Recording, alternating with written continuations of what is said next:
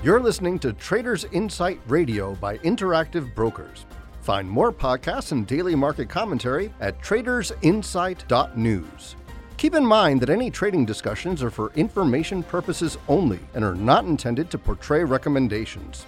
Please listen to further disclosures at the end of today's episode. Welcome to our show. Let's get started.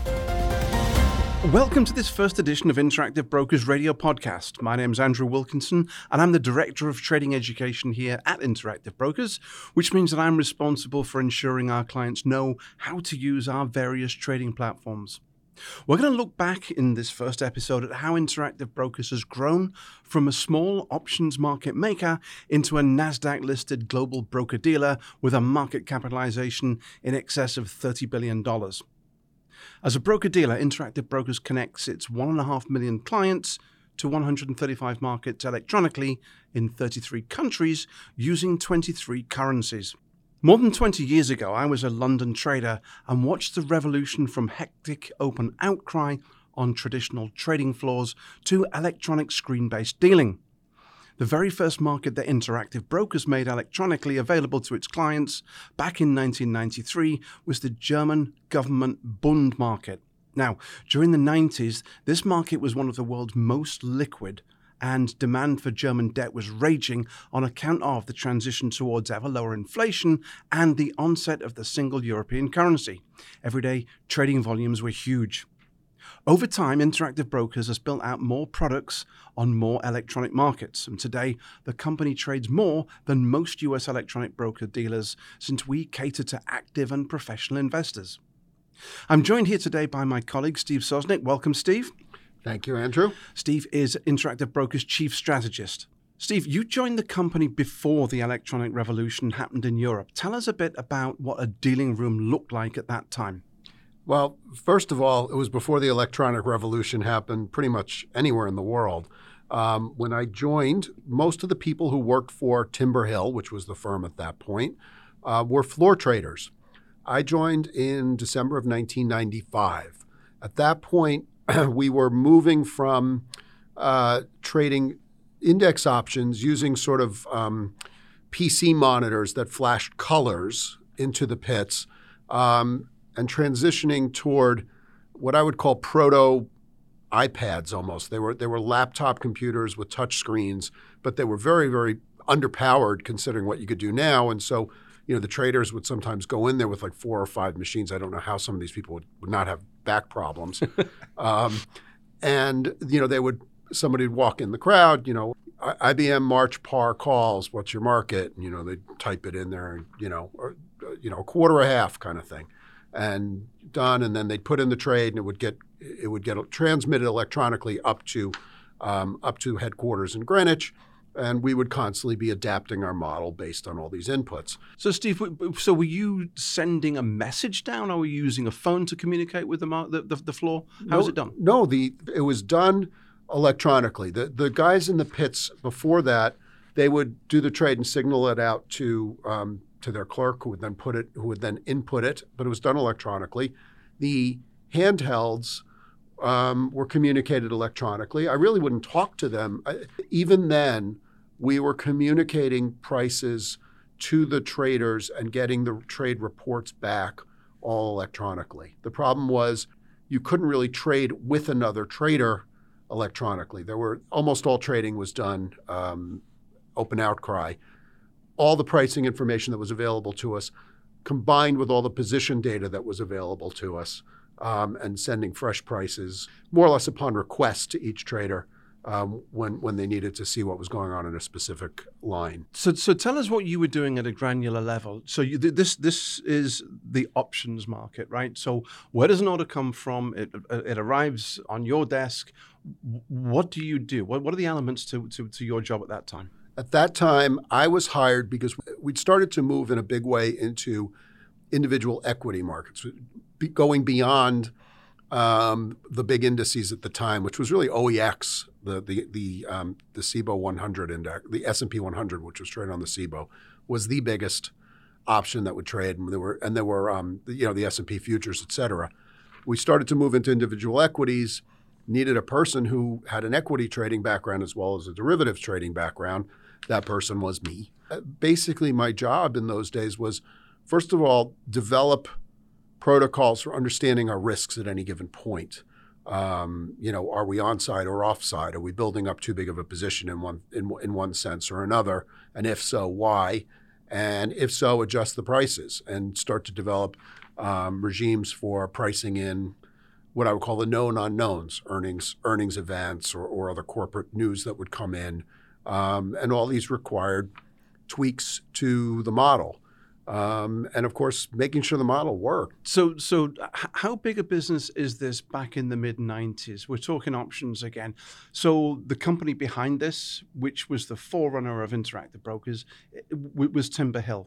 Give us some perspective on Timber Hill, its size in the industry, and its importance? Um, we were well known among people on the exchanges, but outside of the options industry, no one knew who we were. Which was the same with many of our other big competitors. You know, no one knew who Susquehanna was or Wolverine or some of these other firms. We probably had a few hundred floor traders at that point. And this is across multiple exchanges. This is in the U.S. Right? and this is in the U.S. and internationally at this point we were growing steadily in that in that period because I think what we were doing was a bit ahead of the game. And I think it, when I joined the company in 2007, I remember a couple of statistics thrown at me about Timber Hill's global footprint and its US footprint. I think globally, Timber Hill traded about 13% of uh, equity options every day and around 15% across uh, North America. That sounds about right. Yeah. Yeah. It was a large footprint. It, it yes, it was a very large footprint you know, and along the way we did expand. By the time I arrived, there was an office in Hong Kong and there was an office in Zug, and we were trading in most of the major European markets and certainly Hong Kong. Um, I think we I think we were up and running in Australia by the time I arrived. Um, I started Timber Hill Canada in the late '90s, and, and you know it's been steady growth. But that was a very important aspect of making internet brokers what it is today. It has a global presence, and I, and my understanding is this that that uh, we would roll out to exchanges across the world become an exchange member and that's what's that's the legacy today that, that we're able to make our products and services available to, to, to a global client base right? Um, I, I, should give you a more interesting answer than yes but yes. All right. So let, let's let's looking back at your career, you've you've covered bull market, bear market, you've seen an awful lot. Can you capture for us a, a bit of the drama throughout your career? For example, what, what does the dot com boom and bust look like after after 21 years? Um, well, it's interesting because at that point we. I, like to draw a lot of parallels then to now because there there are a lot of in the ni- late 90s um, there was a huge democratization of investing and the public was able to um, disintermediate from using their, you know, calling up a broker to typing into a terminal. You know, we were one at that point. I mean, we were not, we didn't advertise to the way that like Ameritrade or E-Trade did. Um, so in mindshare, they definitely uh, seemed bigger, but that was a big turning point in terms of getting people involved, and the options market exploded. And you knew at this point that there was some crazy stuff going on, right. that, that the internet was for real, but you know, many of these stocks were, you know, pretty much phony. Um, I will say among our best years were 2000 and 2001 um, because volatility exploded, spreads widened. We tended to do well when times were chaotic. Uh, in terms of annualized returns, two of our best years, probably the two best years that we had. Flash forward to now, we've had this huge democratization of investing yet again, you know, sort of new apps that make it even easier. Um, we, as an industry, we made it free of major brokerage firms. We we beat Schwab by I think a day or two yep. to, to, go to free commissions. Um, as an industry, we enabled fractional trading. Um, all these are things that democratized investing. That sounds familiar, right? And in the late 90s, you had the internet um, coming into vogue. And I, I think you didn't have to be a huge futurist to know that there was something meaningful about the internet. But you also realize that a lot of the companies that were out there were were really kind of dopey. You know, right. Uh, pets.com is what everybody brings up. But then there was the, the globe.com, which was a sort of a proto social network. You know, there were all kinds of crazy. Basically, clicks were the measurement, nothing to do with profitability or, or in many other, in, in any real sense. Well, profitability didn't exist, did it? Um, no. And and when we look back, there's really only one company that came of age in that era Mm-hmm. that has survived and thrived, and that's Amazon. And you know, people have said, well, what about Apple? What about Microsoft? No, they were they were around beforehand. And the other ones, Facebook, Google, um, some of these other, we could rattle off a whole bunch more, Netflix, et cetera. They're all post internet bubble. And what I see now is that sounds an awful lot like blockchain Right. and cryptos, doesn't it? Right.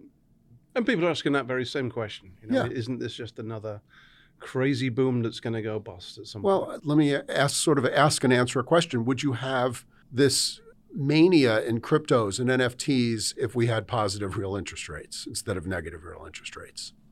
I'm going to say no. And what kind of brought us to a late 90s to a close was you had this robust economy, um, but the Fed was continually pumping more money in because they were deathly afraid of Y2K with good reason. Let me let me not say that's a mistake. Um, Y2K came and went more or less uneventfully, which was good. Um, so what did the Fed do? They started to withdraw liquidity.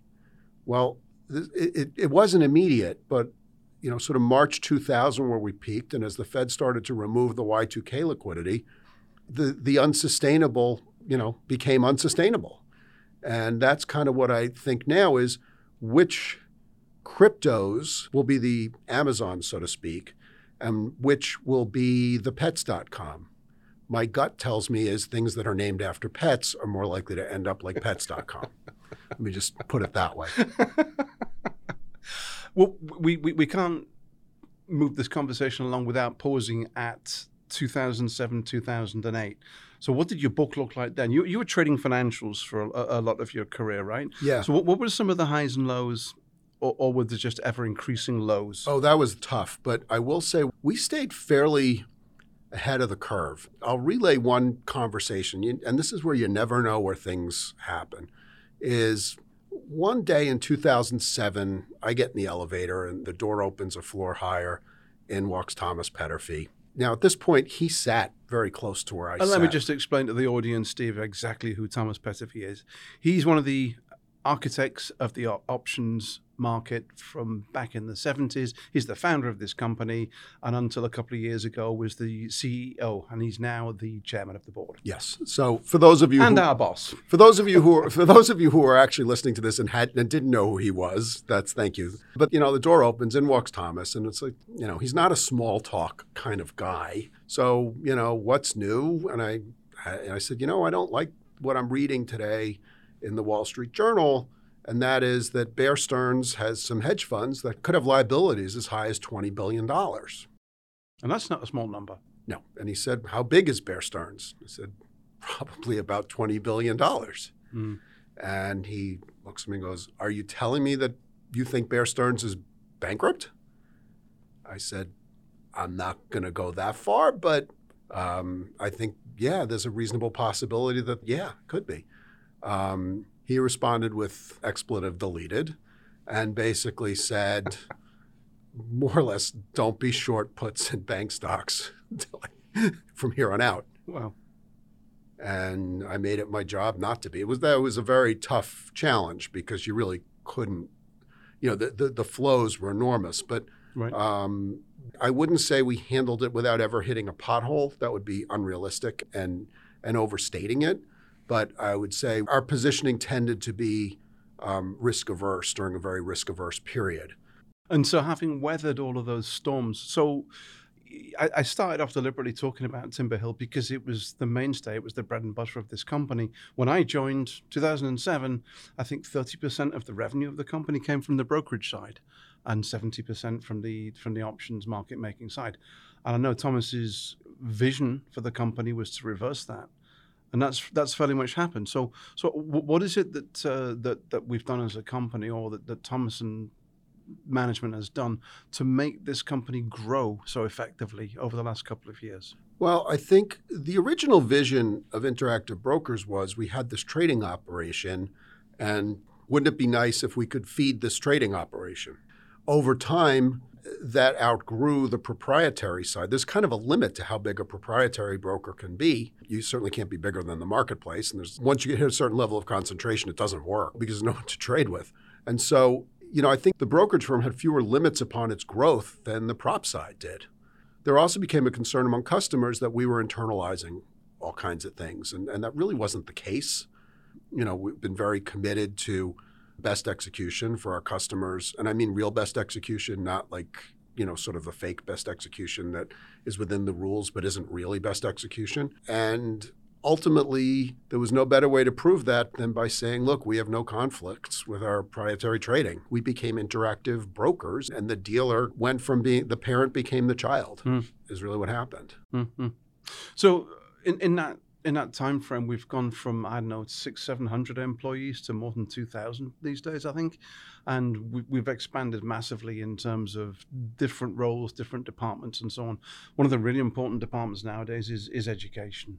What, what's what's your role in the company these days, and how does it fit into in, into educating the client? Um, you know, my role has become and kind of became this way accidentally they were nice enough to let me start talking to, to the press and writing guest articles and magazines and stuff of that nature. And that became a, a job in and of itself. And my feeling is I try to put regular content on our website and via media appearances as well.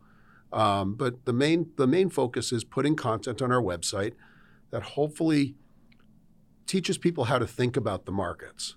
Um, I, am less nuts and bolts than you are in terms of I'm not, you know, I'm not going to necessarily spend the day explaining why a vertical spread is better or worse than an outright. But I want to make people think about um, what they're seeing and why. You know, what why is the market doing what it is? Why is volatility up? Why is volatility down? Um, how is what the Fed's doing going to influence stock prices, whether it's today, tomorrow, or, or over the coming year? And that's my role in trying to educate people.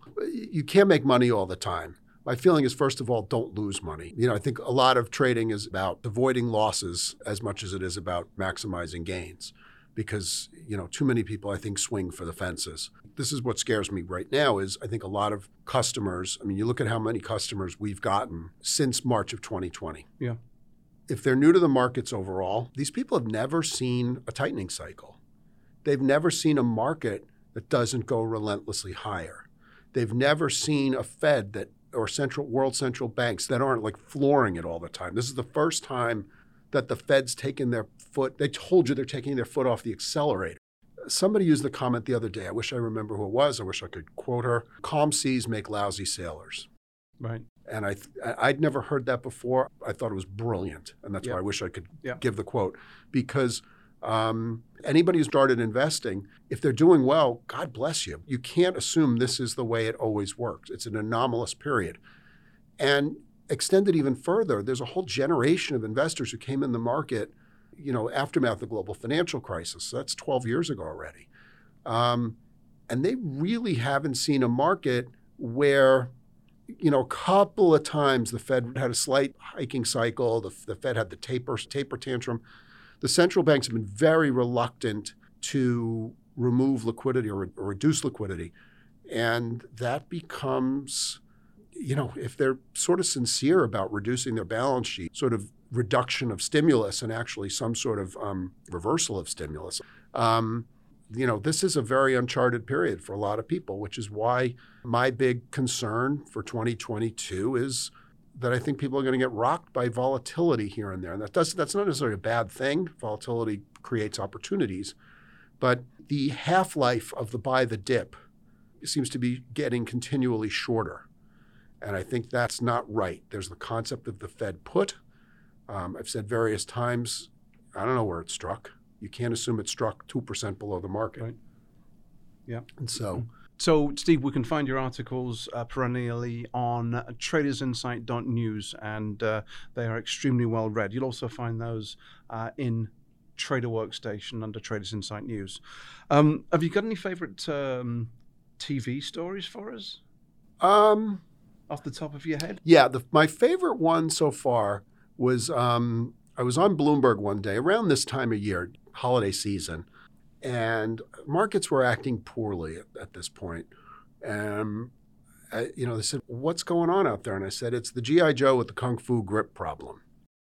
And the host, she sort of looked at me like, "Huh?" Meanwhile, we get through it and it ends. At which point, She's like, What did you mean? At the same time, all the crew is high fiving me because they knew that the reference was from Trading Places. And for those of you who haven't seen the movie, and you should, there's a lot to like about it. Um, cut to the chase. Eddie Murphy is being taught to trade. He's, he's a, a homeless man who is who is suddenly thrust into basically my old job um, and is you know sort of running the trading at this big commodities brokerage firm, um, and they're teaching him how to trade. And the price of whatever it is they're showing is dropping, dropping, dropping. And the, the two old men who run the firm, the Duke brothers, know he should buy it. And he said, No, no, no, don't buy it yet. There's people worried about their bonus and I'm to I'm oversimplifying and they can't buy their kids the GI Joe with the kung fu grip give them another couple minutes for the panic to settle then you buy and of course this being the movies he finds the absolute trading bottom and up it goes but um, but that's the GI Joe with the kung fu grip problem so I would say that having used that on air one time having left the left the host to leave her a little bit flummoxed and have the the cameraman and the director the producer give me high fives for using the reference uh, that was probably my favorite TV moment Excellent. So going forward, we're going to be doing uh, more of these podcasts. What are some of the things you're going to want to talk about with the audience? What I'm going to try to be doing is talking less on myself because you know what? I write a lot and do the videos once a week. I'm going to try to bring in some of my friends and colleagues to talk about other things about the business, get other perspectives you know, I'd like to think we've done a pretty good job about putting my perspective out there. Um, I think I think it would benefit our clients and our viewership or our listenership to get some some fresh ideas. So I have some ideas in the works of who I want to bring in and who I want to have conversations. So Steve Sosnick, Chief Strategist for Interactive Brokers, thank you very much for joining me today, and we look forward to meeting you in 2022. Sounds great, Andrew. Thanks. Thank you. Thanks, everybody. Thanks for listening to Traders Insight Radio. As always, there's more content at tradersinsight.news. And if you're interested in learning more about interactive brokers, visit ibkr.com. We offer more trading education materials such as webinars at ibkrwebinars.com, market related courses at tradersacademy.online, and quant related articles at ibkrquant.com. To the extent the material in this episode discussed general market activity, industry or sector trends, or other broad based economic or political conditions, makes reference to specific securities, commodities, currencies, or other instruments, it should not constitute a recommendation by IBKR to buy, sell, or hold such investments. You should seek professional financial advice before acting on any investment. Interactive Brokers is a member of FINRA and SIPC.